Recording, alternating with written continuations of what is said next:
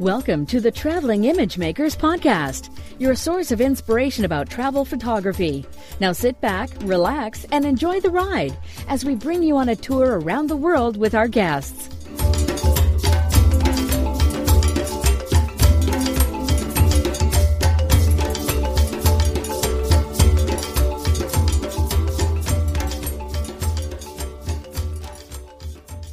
Hello and welcome to episode 44 of the Traveling Image Makers podcast. I'm your host, Ugo Cei. My guest for this show was suggested to me by my previous guest and great friend, Varina Patel. Thank you, Varina. Uh, it was a great discovery. I'm very pleased to have uh, got to know the work and the personality of Susan Onisko. And I'm sure you will love her too. Susan is a travel photographer who has devoted the last decade to the art of capturing evocative stories from some of the most remote and extreme locations of our world. To Susan, people are the best representatives of a location, and their exotic, rugged, or smiling faces are the first to flash through the memories of her trips. Catching people in unguarded, genuine states requires patience, something of which she has in abundance as a mother of four.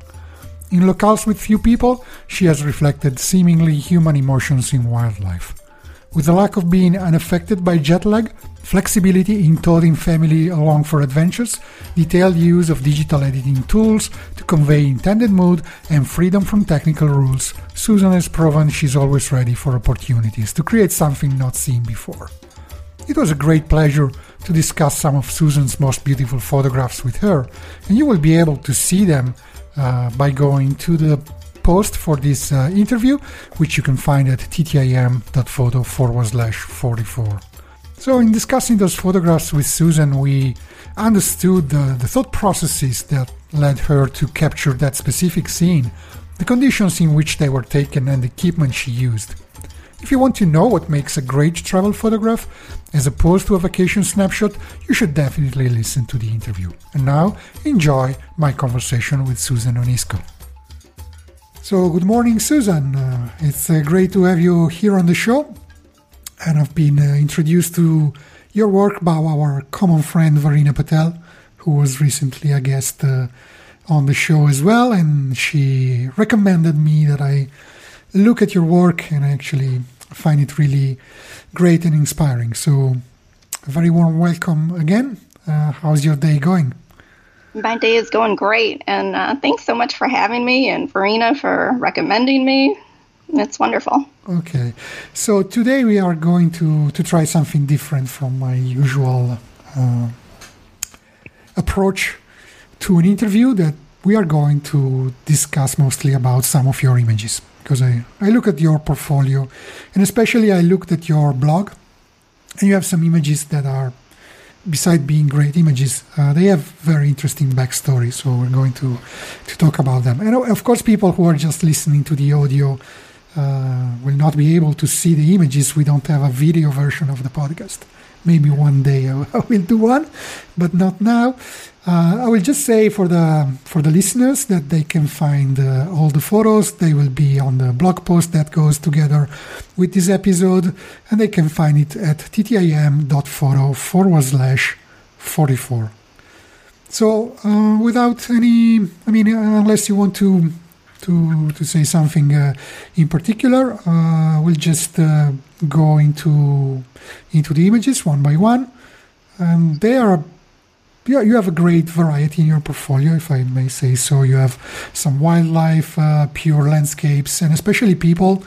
I love your people shots, so I try to uh, present uh, uh a wide range of photos. Um, and uh, so let's start, okay? That sounds great. So the first photo, the first photo I would like you to talk about is in a, in a blog post called Knee Deep. And the photo depicts two Adelie penguins. Is that the right term for them? It is. It is. Uh, it's uh, it's very funny. Those two, uh, the the position of those two penguins with their uh, heads close and the curves they make. It's a very graphic image, uh, but it's also very, I would say, tender and funny. So, can you Tell us a bit about the, the backstory behind this photo. Where was this taken? What were the, the circumstances of this photo? And definitely. So it's one of my favorite images. And I, my husband was actually the person who wanted to go to Antarctica. I like to photograph people, and there's not many people in Antarctica. So when I went, I was a little skeptical if I was going to love the trip, but I love those goofy, googly eyed, I call this one googly eyed Adelies. They're, they're just these goofy little birds. And I think a lot of people, when you travel, they think you show up at a location and everything's kind of perfection. It's laid out for you. You just pick up the camera and shoot a couple shots and walk on. Yeah. And that's definitely not the case. I don't think that's really ever happened, actually. So, and that was definitely the case here in Antarctica. We had went with a Quark ship down there, and you only get a certain amount of time at each location. And we were we were we were very lucky because uh, we had great weather and usually, you know, they talk about the Drake Passage and it being horrible and horrible weather. We had great weather, you know, overcast skies. We had one day of sun. And we got off the boat with these uh, delis, and we only had like 20, 25 minutes on land with them. And I didn't do enough research on the trip. I was really thinking I'd photograph penguins and, you know, beautiful snowy landscapes with little babies, and, and it'd be beautiful. And when we showed up in January, it was, of course, um, nesting time, birthing time, and there was a lot of penguin poop everywhere. Mm-hmm. So, you know, I think one of the things we do with photography is we simplify and, and we make things look pretty. And um, that's what I did here. You know, we got up there and it was just a horrible mess of birds.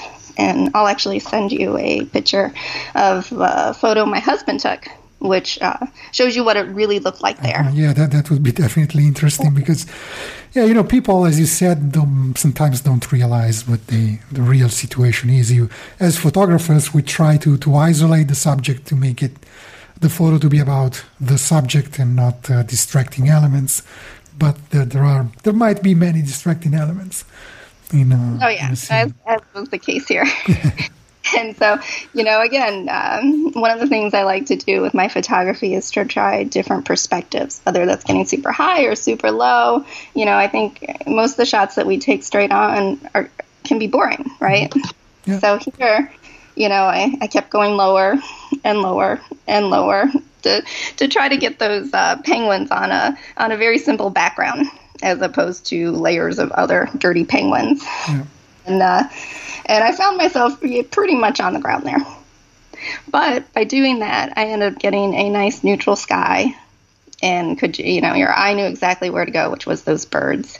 And i shot very fast in lots of frames. I i don't even want to know how many pictures i took of these little birds to get them exactly in the right position.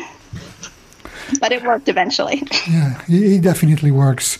And this is something that i I mean, I, I, tell many beginning photographers as well who want to to find the right composition in a crowded, confusing situation is to get down low because then you will your subject will stand up against the sky or against some background and not be especially when you are in a in a crowded place like I don't know I often go to Venice for the carnival in San Marco Square.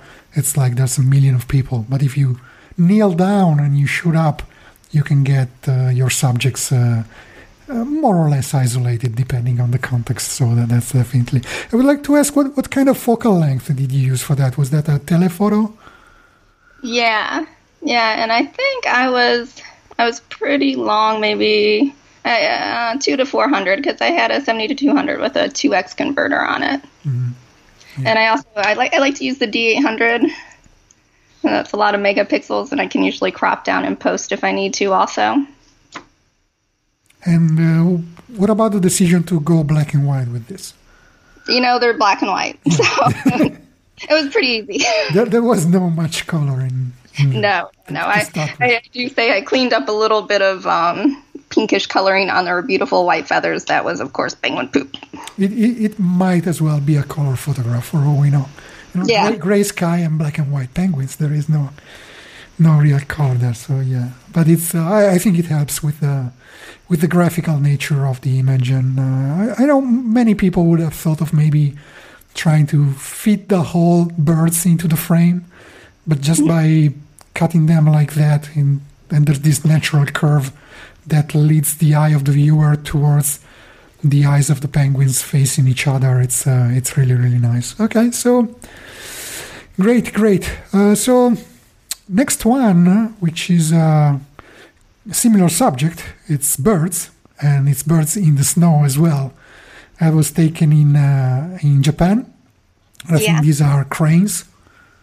So and another uh, another point about this photo, similar to the, the one we talked about before, is that the people who see this photo where you manage so masterfully to isolate your subjects don't realize how crowded the place can be. And I was reading about this in your story. This is actually a location that is has become very popular, and so yeah, I, I don't want to to to say it all myself. I would like you to tell a bit about this uh, this location and uh, circumstances of this photo, which is called "When Reality Bites," or at least the blog post is called "When Reality Bites."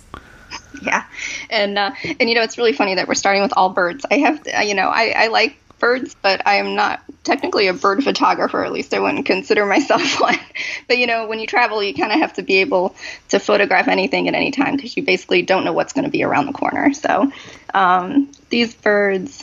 Uh, my sister lives in Japan, so I travel there pretty frequently and I, I've always had these ideas when I travel. And, and Japan and the Hokkaido and the, these um, Japanese red crown cranes, they always bring to my head these images of delicate and beautiful and dancing and, you know, like the, the fine art Japanese prints of these birds. And so it was uh, a little upsetting when I got there. And I was actually with a photo tour group. And we showed up to take pictures of them. And everyone's like, oh, we have to show up at like 2.15 because they feed the birds at 3 o'clock and and they fly in and you need to be able to totally be set up so you can photograph them flying in and and and they'll eat the fish and that's how you get your photo. And so uh, i'll also send you a picture of what it really likes there because you you pay your fee and you go in and there's um, like a boardwalk set up and rows and rows of photographers at different heights and it, it definitely crushed my, my, my image of what I was going to get there. Mm-hmm. But I think as photographers, you know, at least I, I always try to come up with something that's more representative of what it felt like to be there. And, and plus, I, I always want to make something that I would hang on my wall. I figure if I want to hang it on my wall, maybe you'll want to hang it on your wall. Mm-hmm. And so I, I use multiple exposure a lot and I, and it's kind of my go-to when I when I don't know what else to do. So what I did here was I was on a tripod, and I there was no snow on the day we went, so we just had these birds, and I looked for a good set of birds that had separation between them. And I photographed those birds, and this was a long, long lens shot. I think this was like a thousand millimeter lens. It was oh. my 100 with a teleconverter on it and I looked for separation, and I found a great set of birds, and I photographed them at f16. Is it And that- just uh, sorry to interrupt you, but is it is it possible there to get a, a good shot with a shorter lens? I mean, not many people have a 500 with a teleconverter, so what, what can they expect? Are there actually any birds that come closer? At you, sh- Yeah. you chose those ones because they were more in, isolated, as you said, separated. Exactly, and I, and really, I think you could probably get away there with like a 200 to 400 for sure, or an 80 to 400. Um, but you know, I was looking for my separation, and, and those darn birds happen to be way far out there. So, Yeah, got it. But, um, so yeah, so I took the shot at f16 with you know just the birds and the separation between them, and then the second shot, the the they were trees in the background, but they didn't have snow on them, so they just weren't very pretty. So then all I did was I I took the camera and I swiped up with a 30 uh, 30th of a second exposure to make those uh, trees just you know like straight artsy lines. Yeah.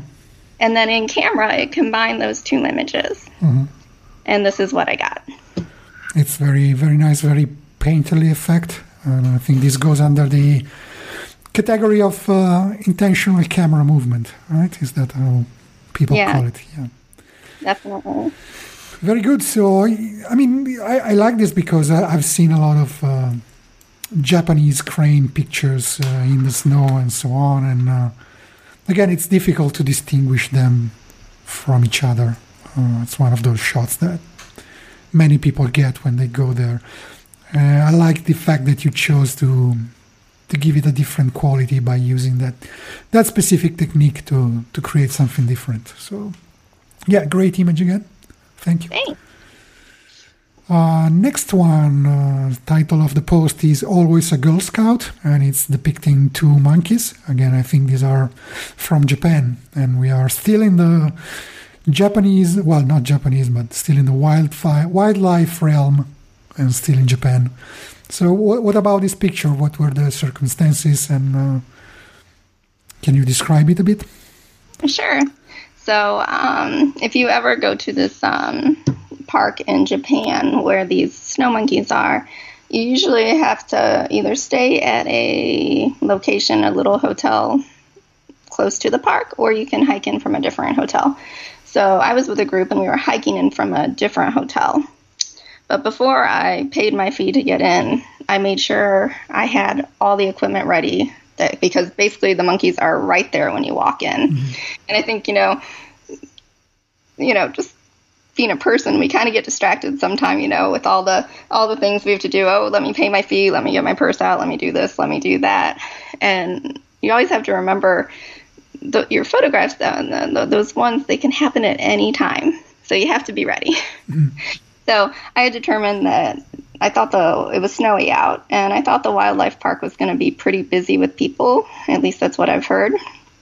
So I decided I'd just take one lens with like an 80 to 4 or uh, one camera with an 80 to 400 lens on it and just be ready from the get go. So I, you know, did a little test exposure, figured out what I needed, and paid my fee and walked in. And sure enough, right beside me jumps up this mom and baby monkey. And I'm actually too close to fire it. So this is one of those cases where you can definitely use a shorter lens. And I take a few steps back and I fire off like six shots, and this was one of them. Mm-hmm. And I mean, it was right there. It was my favorite picture from that location, and I spent like probably three days there. And it was ten seconds into into the park.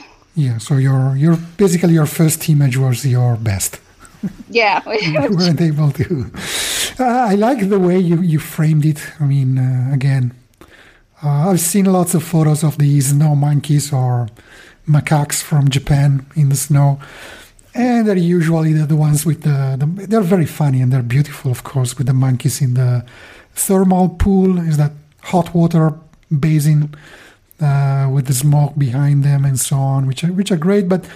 Uh, there is some background included, and here instead you decided to frame closely onto their faces, excluding completely any background. And uh, that might be because, as you said, they were just really, really close and you couldn't even go wider. But I think it, works very well. It's uh, it's just such a such a tender image of the mama monkey uh, covering the little monkey with her head. And, uh, and the little monkey, and I think this is also important, I think, for, uh, correct me if I'm wrong, but for people who shoot wildlife, to have the animal look into camera in camera. So their gaze is directed at you. And especially with monkeys they are incredibly human. So you get to to see straight in their eyes and and it lends the image an incredible strength in my opinion. Do you agree oh definitely and you know it's funny because we um when i look when i looked saw this image after i took it i mean it was it took me back i'm, I'm a mom of four so i i just i love the the love in the photo. Yeah. Hence, the purest love is the title. And I did, um, I do work in post on my images. I shoot in RAW, and I don't other images of these monkeys that you may see. They're they're definitely a brighter red color. Yeah, true. And um, for me, that it kind of didn't work with them, especially for this image because it was more of a tender image, and I I thought the red kind of competed with that. So in post, what I did was I t- did a separate layer and made it black and white, and then I reduced the opacity of that layer just to, to make the image a little a little more lovey, tender, um, as opposed to that bright red kind of, which makes us think of like aggressiveness almost. Yeah, definitely true. Okay, for the next image, we are going to go into a completely different subject, and we have some eggs here. And the title of the The image is eggs for sale. There's a basket of eggs in the water with some light blue bowl behind it. It's a very, again, very graphical image, uh, but at the same time evocative of a, of a certain place, maybe. Uh, can you, again, explain a bit uh, the, the genesis of this image and what it's all about? Yeah, the um, and this was on the same trip to Japan. Actually, I think this is the town right outside the monkey park. Once you get back into the town, and I was just walking around taking images, and I saw this basket of eggs, and you know, I, th- I think uh, first we take that, that that documentary shot, right? The mm-hmm. one that's exactly what it looks like when we were there, and it included the, you know, sometimes I like to include like the price of whatever's being sold because it gives you an idea of where you're at. But once I took this image and I looked at it, I'm like, ugh, you know, it's kind of blah. Uh, had some plastic bags that were sitting next to the eggs that you could, you know, leave your money and and put the eggs in the bag and leave. But it just didn't do it for me. And I, again, I always try to make a print that's going to be hung on a wall and I, with those plastic bags, the, it ruined the timelessness of the photo. And I, I, I was thinking of what I could do differently. So I went low, and of course, if you go low on that, you lose the the eggs. So then I started playing, and, and it's one of the reasons I love my D800 um, I started taking the camera higher and higher, and there was no steps you could go up and get a higher vantage point. So, so basically, I looked pretty silly, but I was on my tiptoes, um, holding the camera flat um, horizontally to get a flat plane of those eggs in the basket. And I, I shoot wide, knowing with that D800 that I can crop in later. And I also knew that by shooting wide, all those lines would be kind of skewed so in post, I would have to um, fix that also. So I, I, gave a lot of extra room to do that. Mm-hmm. But the image that I got, well, it's in my kitchen, so so I hung it on my wall, and um, yeah, I just think it, it, it was um, definitely a better image than the original one when I got there. And you know, you may look silly and and people may look at you weird, but you know, we're after the image, so. But did you rearrange the elements in the, in the picture to give a pleasing composition, or they were just arranged that way because uh, the way yeah, you found it? They were actually just arranged mm-hmm. that way. Um, I, I, did move the camera such that I got rid of the sign. Yeah. Um, and the the plastic bags, but other than that, I didn't touch the eggs. So it, it looks very Japanese. I mean, in the way that the, the Japanese people, the Japanese culture, is. Uh, all about perfection, formal perfection of uh, form and placement of objects and so on. So maybe it's a it's a random arrangement, but it looks very very planned, like an uh, ikebana composition or something. maybe I'm totally off the mark here, but no, I like to think that. Totally right. So uh, we'll just you know say it was a lucky shot, right? yeah, it's uh, it's uh, it's great, and it's great to hang in a kitchen. I mean, with the with the eggs there, it's uh, such a beautiful uh, and peaceful composition, and I love the the water. I mean, I think the water really makes it. If the eggs weren't uh, in the water, I don't think it would work as well. But it's uh, it lends such a such a quality to it. So, and thanks for the tip about uh, yeah, you you basically were not looking through the viewfinder no, no, you had the camera held up in your in your hair uh, in your your hands. Sorry, with your arms extended, if I understand correctly. So you had to, to shoot a little bit wider because then you knew you had to some to fix it, realign it, uh, straighten it out in post. Exactly. Right. Yeah. So that's uh, again another very useful tip for um, for people who want to take similar images. So thank you again. Uh, what's next? So we're moving out of Japan, but we're still staying in in Asia, and this is an image. It's called uh, well, the blog post is called "Quiet Observation." I think the image has a different title. I don't remember it exactly right now. Maybe you want to say. And it's a group of uh, workers in a, what looks like a rice field or some kind of uh, agricultural field. And from their hats, it appears uh, that they might be in Vietnam. So, you want to say something about this image? Oh, definitely. So actually, this title is uh, Vietnam Five. Yeah. There's five people. Imagine that. Very, very creative on my part. so um, when I show up to a location, you know, basically this was a day where I, I was riding through uh, Vietnam with a driver, and I just, you know, the best photos are usually not the planned photos; it's the photos on the way somewhere. And I, we saw these workers in the field, and I, I'm like, oh, I would love to shoot them. So we went out and you know it's kind of like guns blazing right? I, I love to shoot portraits. That's you know although we have not talked about any yet but that's that's my main thing. So you know i went in and i'm photographing these workers and i'm using some off-camera flash and and they're they're they're very they're very kind about the whole thing and very patient. And the sun's going in and out and the exposure is kind of all wonky sometimes and i'm i'm figuring that out and after a while, I'm like, I really felt like I was impeding on their day. And I, I didn't want to take away from their work. So I kind of, I stepped back and, you know, I got some great portraits that day. But I, I, I just, I, once I started watching them, I noticed there was more of a, a rhythm to their work and and after a while i noticed there it actually was an assembly line. So there was one man who was walking around. He'd grab something he'd walk back and he kept doing this over and over again. And i'm like oh my gosh this is a great image. It's definitely not the image that i normally take. It's not a long lens portrait. It's it's uh, more environmental again more graphic almost but it, it, shows the, the moment which is something I, I, I try to get in all my photography.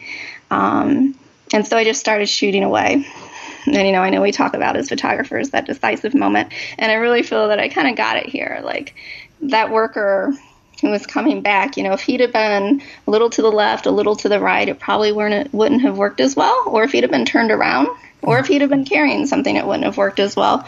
But uh, for me, this was my favorite image of the day, and it wasn't typical of, of what I, I intended to do that day. So. Yeah, and if I may say so again, uh, the, the separation of the subjects, like with the with the cranes, uh, here I think is essential. You don't have any any subject overlapping, covering any other, touching them, and so on. That that's one thing that uh, it comes to probably a second nature to you. You know how to, to identify to those moments where the, the subjects are separated, and uh, that's not many people uh, know that this lends to, to better compositions. And the other thing is that the curve of their heads or their figures that are is just like this gentle S curve that goes through the whole picture. That uh, again, it's it's really a decisive moment. You get them in the, the, the right position with the right uh, attitude and so on. It's um, again a great image, and because you know what you you are doing. Sorry, the yeah, sounds tried. Great. So, okay, we're going more into people now, which you said is your specialty. And we have this picture taken in Argentina of two tango dancers called Second Chances. So, yeah, please tell us about it. Know, this is, and, and I titled this Second Chances only because I, I had been to Patagonia several years ago. And when I was there uh, the first time, it was horrific. It was like, 60 miles per hour katabatic winds. Uh, tripods, no matter how heavy, were still moving a little. And uh, I didn't even know there was really mountains down there or tips of mountains because the weather was so bad when the first time I went, we never saw them. so I traveled back again this year, and uh, I had just an amazing trip. It was uh, it couldn't have been better, uh, landscape wise, and I'll be posting more of those images soon. But it, it was just a great trip. And it started out with these wonderful tango dancers. And we photographed them. I was with a tour group, and we photographed them in La Boca, which is known for these beautiful, colorful um, houses and, and buildings. And it's it's it's really uh, it's just a jaw dropping place. It's it's so pretty and colorful, and I love color in my photography. And the, and this couple was incredibly passionate. They they hit poses and danced around, and I, it, it was just a really cool experience. But as I I photographed them, I started to realize that all that color in, in the background it, it became more of a distraction. like what I was really wanting to photograph was the the intensity between the two dancers, and and maybe not necessarily in a tango pose. That I just I just wanted to get the feel for tango and the and the passion and the people who dance it, and so when I took this image, I'm like, huh, that actually it worked pretty well. Um, I didn't, you know, it doesn't show the environment that much, but I really mm-hmm. think it got to the the heart of the moment, which was between those two dancers. Yeah, it's a, it's a very intimate moment, and uh, interestingly, they were not dancing at this at that moment. I mean, the guy is uh, fixing his jacket her, and she is there looking away in the distance. It's uh, it's an intriguing image. You you wonder what they are looking at and what is going to happen next. Maybe they are going to to start dancing in a in a minute or so. Yeah, again, very very interesting image. Uh, just just so people know, uh, if you go to La Boca in Buenos Aires, do you normally see people dancing tango in the street, or was it somehow arranged? This was definitely an arranged one. Yes, so. which you know it, it, works out really nice because you can place them, you know, yeah. in a general area that you want them to dance in. So, um, I, and you know, it was this is like, and I do it a lot with my people photography. I, I call them in between moments. You know, you can mm-hmm. have someone, and you know, if they're not a model, posing is difficult yeah. You know, people look uncomfortable and stuff. But I always seem to find these photos that it's when they're resting or, or when they're adjusting a button on their suit or, or it's these in between moments where they, they let their guard down. And, and I think it just shows who they really are. Yeah. And I usually get my, I think, my most effective photos during that time. Yeah, I just wanted to, to mention that because I wouldn't want people to think that they can just go to Buenos Aires and find people dancing in the streets at all time yeah. and then be disappointed because I say, oh, there's nobody dancing tango in the streets here. Why? yeah. yeah. usually, I mean, like if you're going like outside of a restaurant there or something, there is yeah. dancers at the restaurant, so you can photograph them, okay. but it wouldn't be the same background. Great. So next one is again an unposed, candid shot of people uh, from a completely different part of the world. It's titled "Just Around the Corner." Uh, where where were, where was this taken? Um, this was taken in Ireland. Yeah. And uh, it, it, was one of those moments. I I think a lot of times we for people photography, it's more about predicting behavior necessarily than it is about photography sometimes, and just waiting and being patient and being observant. And this was one of those cases. I had had some friends, and they went into a grocery store in town, and and the light was going down, and it was beautiful. And I thought, wow, I don't need any groceries. I'm not much of a shopper, so if I go down this road and make a left or a right, I'm betting there's going to be some interesting side lighting on the buildings, you know.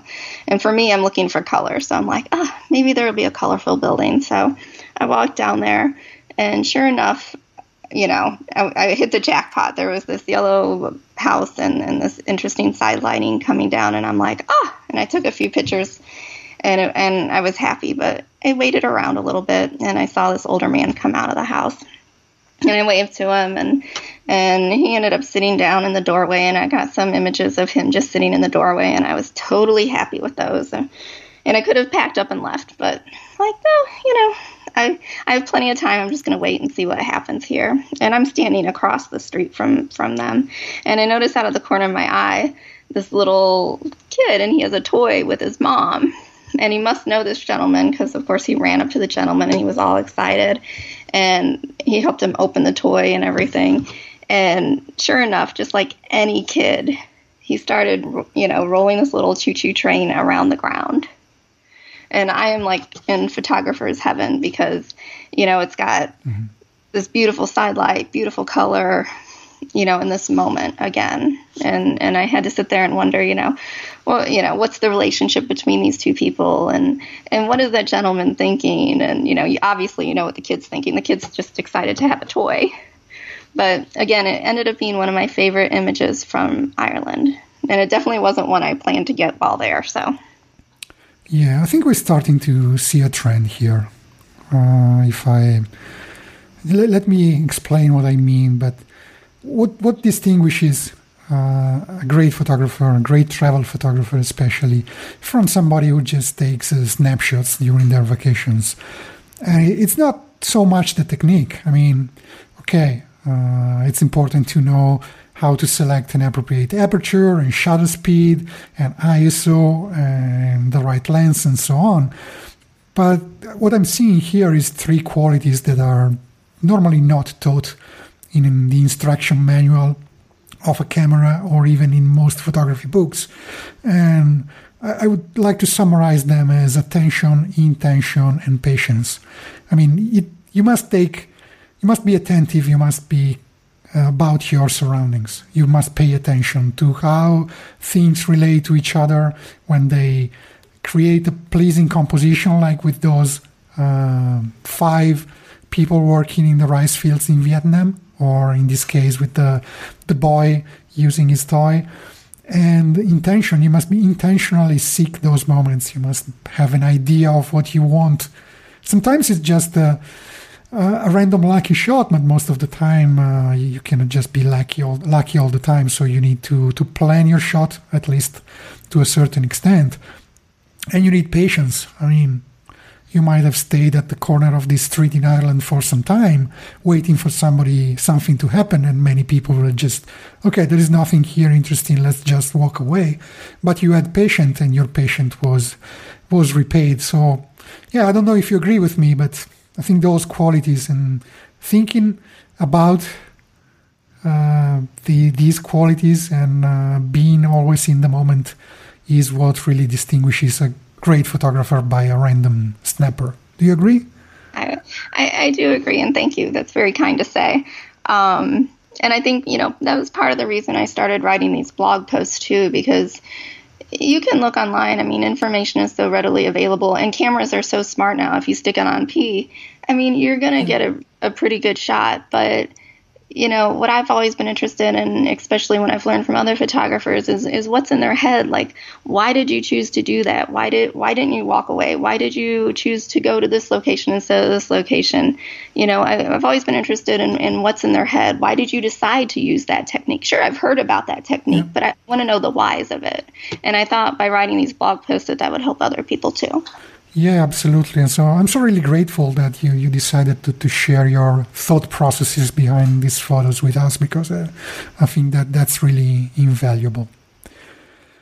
Okay, so we have maybe one last image to go through, and for a change, I am decided to to select an inanimate subject. So we had one before, but this is only the, the second inanimate subject we have here, and this is a, a juniper tree and you say in the, in the post that it's uh, it was shot in Dead Horse Point uh, State Park in Utah, and I think this is an infrared image. Uh, I think the, the title is Ethereal. Okay, so what about this image? It looks a bit different from your usual style. Yeah, you know, I will say it kind of fits with my normal landscape style. I'm not, you know, I'm not a wide angle lens type mm-hmm. person. I say that's probably my least uh, used lens in my bag, and I, I really like to capture more intimate landscapes. So, and again, that whole simplicity thing, like you you know your subject, and and it's very easy on the eyes, and and your eye knows exactly where to go. And so, again, I was with a, a group here, and we went to um, the park and set up for sunrise and tripods and everything, and the sun started to come up, but it kind of just you know, it wasn't one of those super wow moments. Mm. And uh, years ago, I started carrying, uh, I convert one of my older cameras into an infrared camera. I've always loved the look of black and white infrared photography. And the, uh, uh, lately what I did was I, I've converted a DF camera a Nikon DF, mm-hmm. which I don't know if you know that camera, but it's very lightweight yeah. and it, it's kind of old school. It has like none of the video bells and whistles, that kind of stuff, but it makes it super lightweight and I can always keep it in my bag. I used to convert my older cameras, which were bigger and, and just harder to carry around. But so I have this little infrared and I always stick it in my bag now. And this was one of those moments where I'm like, I'm going to try it. And I, I found this tree and I don't know, all the conditions aligned. It's funny with infrared because you can have like a midday puffy cloud shot in infrared and it works really well. Or like this, it was just kind of a, a soft light kind of day with a delicate sky and then this tree, and it works. And it's just so cool to always have it in my bag and know that I have that option to try it. And it's kind of a learning experience as I go along as to what works with it and what doesn't work with it. But I think on this day, it definitely worked. Yeah, it's a great image. Uh, I've got my own image of a juniper tree at uh, Dead Horse Point, uh, and now I want to to throw it away and hide it and never show it again because it's your, yours is so much better. So yeah, great, uh, great photo again. Finally, uh, not not a specific picture, but you, because you mentioned that to me when we exchanged emails prior to this conversation that you are going to, to, to share and talk a little bit more in, in your blog about those uh, polar bears photos that you took in Canada. So we, are just going to, I mean, there's like a dozen of them. Uh, so we're not going to, to go through all of them in detail. I will just, we'll just put a link in the show notes for these images because they are just, again, so great. Uh, wildlife, and I mean the cuteness overload of some of them with those bear pups is uh, is too great to not to share. So yeah, uh, just just we just like to to know a bit about uh, the, the, circumstances of that that specific trip. Uh, what does it take to to get those bear shots? Well, first of all, I will say there needs to be bears. Yeah. and before I went on this trip, uh, I had researched a bit, and you know, it's a it's a pricey trip to get up to Churchill, and you're not guaranteed to see bears. You know, you can go during a certain window, but if you know the bears go to the ice early, the bears aren't there. So I, I have to put that disclaimer out there. Um, and so when I went to to Churchill, I actually I had had friends who had done the tundra buggy and had gotten some great images on the Tundra buggy. But I've always wanted to get something more, you know, a, a different perspective. And one day on Facebook, I saw an image of a line of photographers on the ground shooting sparring polar bears. And I'm like, oh my gosh, that's what I want to do. And so I had to do some research back, but I actually found it's through Churchill Wild. Uh, it's the Seal River Heritage Lodge and they do ground level polar bear safaris. And so last year I went up there with a girlfriend for her 40th birthday. And again, I, I have to say, I had heard stories that people didn't see bears on this trip. So I actually booked a separate trip and I ended up staying in Canada for like three weeks because I also did uh, Frontiers North. They have a Tundra Buggy Lodge and so that was my backup plan if I didn't see bears on the first trip. I figured that the the lodge uh, and the tundra buggies would actually get me out further, so I could definitely get a bear image. Mm-hmm. and but lucky for me, we saw bears the entire time. Uh, the Seal River Heritage Lodge is beautiful, and they take you out for like two to three hours in the morning and in the evening uh, to shoot polar bears. And they actually have polar bears like all around their lodge. Usually we'd hike like three to six miles a day, and bears would be right there. Um, you have bear guides with you for protection, which they never really needed to do anything. Uh, they kind of stomped their feet if a bear came by us or yelled, or once I believe they had to throw a stone near a bear and it took off and left us alone. But it was the most exciting photographic trip of my life to have a bear, say 25, a polar bear, like 25 feet from you. Wow. Yeah, and it shows so so well in those images. So again, we'll we'll put a link so people can go and, and have a look. And um, any trips you have planned for uh, for this year or the next? Where are you going up to next? Yeah, goodness. So I, am actually headed to Germany mm-hmm. in, in, a couple weeks. I have a, a bunch of photos in the Berlin Photo Biennial over there. And I'm really excited about that. I've never been to Germany. So, mm-hmm. and from there, I'm going to head to Romania, which is one of my favorite places to photograph people. I go to this little uh, area called Maramuresh and uh, Bukovina. And it's kind of like Europe, but you're stepping back in time. Yeah. You know, traditions prevail um, it's just a it's a wonderful place to shoot people. So I'm going there. Have Cuba planned.